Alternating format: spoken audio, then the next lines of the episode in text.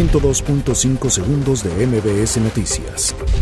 La Bolsa Mexicana de Valores confirmó que Jaime Ruiz Acristán, presidente del Consejo de Administración, dio positivo a la prueba del virus COVID-19 el día de ayer, sin que hasta este momento presente algún síntoma. La Organización Mundial de la Salud asegura que Europa se ha convertido en el epicentro del COVID-19.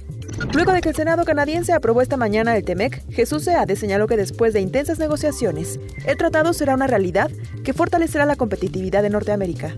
El número de muertes en el Hospital Regional de Pemex en Villahermosa, Tabasco, aumentó a siete, seis de ellos a causa del medicamento heparina sódica contaminado con una bacteria y uno más por un cambio de catéter.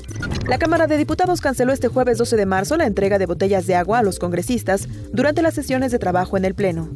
Este domingo se realizará la elección de las comisiones de participación comunitaria 2020, por lo que el Instituto Electoral de la Ciudad de México instalará más de 3.000 mesas receptoras, de las cuales 239 tendrán urnas electrónicas y estarán en las alcaldías Cuauhtémoc y Miguel Hidalgo. La Secretaría de Marina detiene a narcomenudista posiblemente vinculado a los Zetas Vieja Escuela. El Centro Especializado de Internamiento Preventivo para Adolescentes abrió sus puertas al concierto de música clásica de la Orquesta de la Cámara de Bellas Artes, cuya función fue para 52 jóvenes en conflicto con la ley.